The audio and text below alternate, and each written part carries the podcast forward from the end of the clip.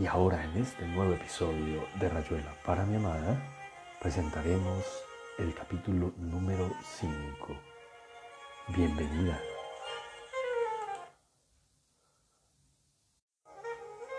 La primera vez había sido un hotel de la Rue Ballet. Andaban por ahí vagando y parándose en los portales.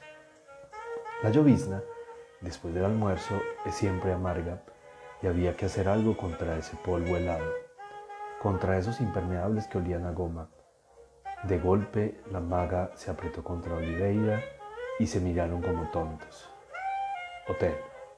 La vieja detrás del roñoso escritorio lo saludó comprensivamente y qué otra cosa se podía hacer en, en ese sucio tiempo. Arrastraba una pierna. Era angustioso verla subir parándose en cada escalón para remontar la pierna enferma mucho más gruesa que la otra. Repetir la maniobra hasta el cuarto piso. Olía blando, a sopa.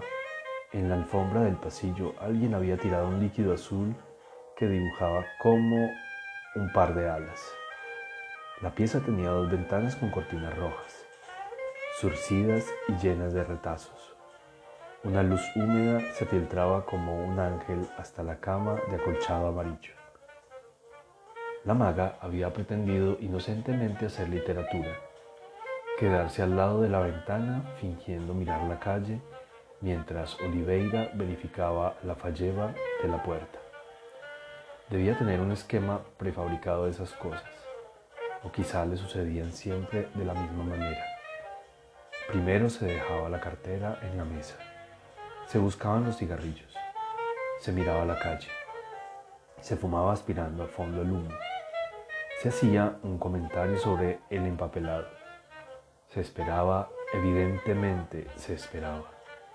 Se cumplían todos los gestos necesarios para darle al hombre su mejor papel, dejarle todo el tiempo necesario la iniciativa. En algún momento se habían puesto a reír. Era demasiado tonto tirado en un rincón. El alcolchado amarillo quedó como un muñeco informe contra la pared.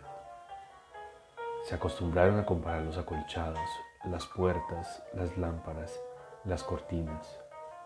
Las piezas de los hoteles del cinquième arrondissement eran mejores que las del sixième para ellos. En el septième no tenían suerte. Siempre pasaba algo.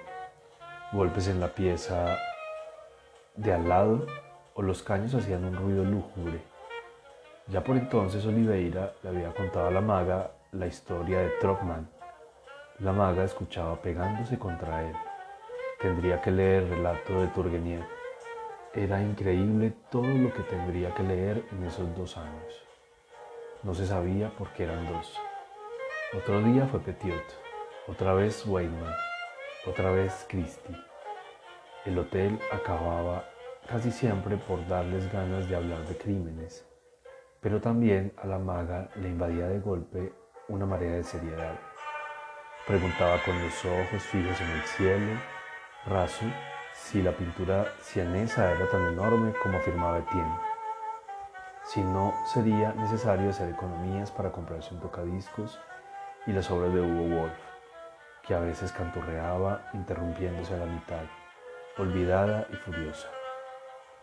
A Oliveira le gustaba hacer el amor con la maga porque nada podía ser más importante para ella y al mismo tiempo, de una manera difícilmente comprensible, estaba como por debajo de su placer. Se cansaba en él un momento y por eso se adhería desesperadamente y lo prolongaba. Era como un despertarse y conocer su verdadero nombre y después recaía en una zona siempre un poco crepuscular que encantaba a Oliveira, temeroso de perfecciones. Pero la maga sufría de verdad cuando regresaba a sus recuerdos y a todo lo que oscuramente necesitaba pensar y no podía pensar. Entonces había que besarla profundamente, visitarla en nuevos juegos y la otra, la reconciliada, crecía debajo de él y lo arrebataba. Se daba entonces como una bestia frenética, los ojos perdidos y las manos torcidas hacia adentro. mítica y atroz como una estatua rodando por una montaña, arrancando el tiempo con las uñas, entre hipos y un ronquido quejumbroso que duraba interminablemente. Una noche le clavó los dientes, le mordió el hombro hasta sacarle sangre, porque él se dejaba ir de lado, un poco perdido ya, y hubo un confuso pacto sin palabras. Oliveira sintió como si la maga esperara de él la muerte, algo en ella que no era suyo despierto, una oscura forma reclamando una aniquilación, la lenta cuchillada boca arriba que rompe las estrellas de la noche y devuelve el espacio a las preguntas y a los terrores. Solo esa vez, excentrado como un matador mítico para quien matar es devolver el toro al mar y el mar al cielo, dejó a la maga en una larga noche de la que poco hablaron luego. La hizo Pacify, la dobló y la usó como a un adolescente. La conoció y le exigió las servidumbres de la más triste puta. La magnificó a constelación, la tuvo entre los brazos oliendo a sangre, le hizo beber el semen que corre por la boca como el desafío al lobos, le chupó la sombra del vientre y de la grupa y se la alzó hasta la cara para untarla de sí misma en esa última operación de conocimiento que solo el hombre puede dar a la mujer. La exasperó con piel y pelo y baba y quejas. La vació hasta lo último de su fuerza magnífica.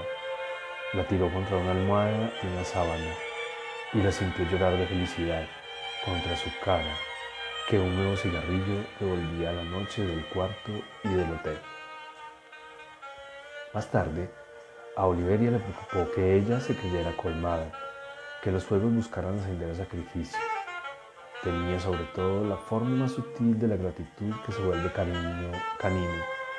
No quería que la libertad, única ropa que le cabía bien a la maga, se perdiera en una feminidad diligente.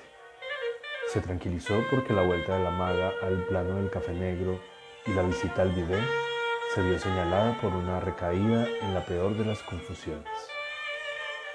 Maltratada de absoluto durante esa noche, abierta a una porosidad de espacio que late y se expande, sus primeras palabras de este lado tenían que azotarla como látigos.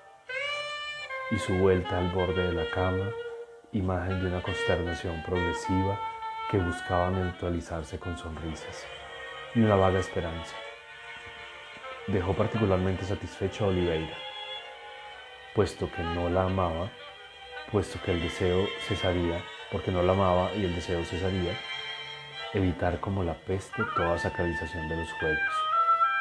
Durante días, durante semanas, durante algunos meses, cada cuarto de hotel y cada plaza, cada postura amorosa y cada amanecer en un café de los mercados, circo feroz, operación sutil, y balance lúcido.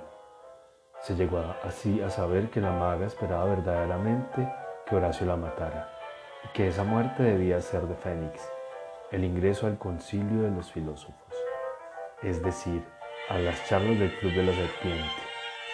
La maga quería aprender, quería instruirse. Horacio era exaltado, llamado, concitado a la función del sacrificador lustral y puesto que casi nunca se alcanzaban, porque en pleno diálogo eran tan distintos y andaban por tan opuestas cosas, y eso ella lo sabía, lo comprendía muy bien. Entonces la única posibilidad de encuentro estaba en que Horacio la matara en el amor, donde ella podía conseguir encontrarse con él. En el cielo de los cuartos de hotel se enfrentaban iguales y desnudos, y allí podía consumarse la resurrección del Fénix, después que él la hubiera estrangulado deliciosamente, dejándole caer un hilo de baba en la boca abierta, mirándola extático como si empezara a reconocerla, a hacerla de verdad suya, a traerla a su lado.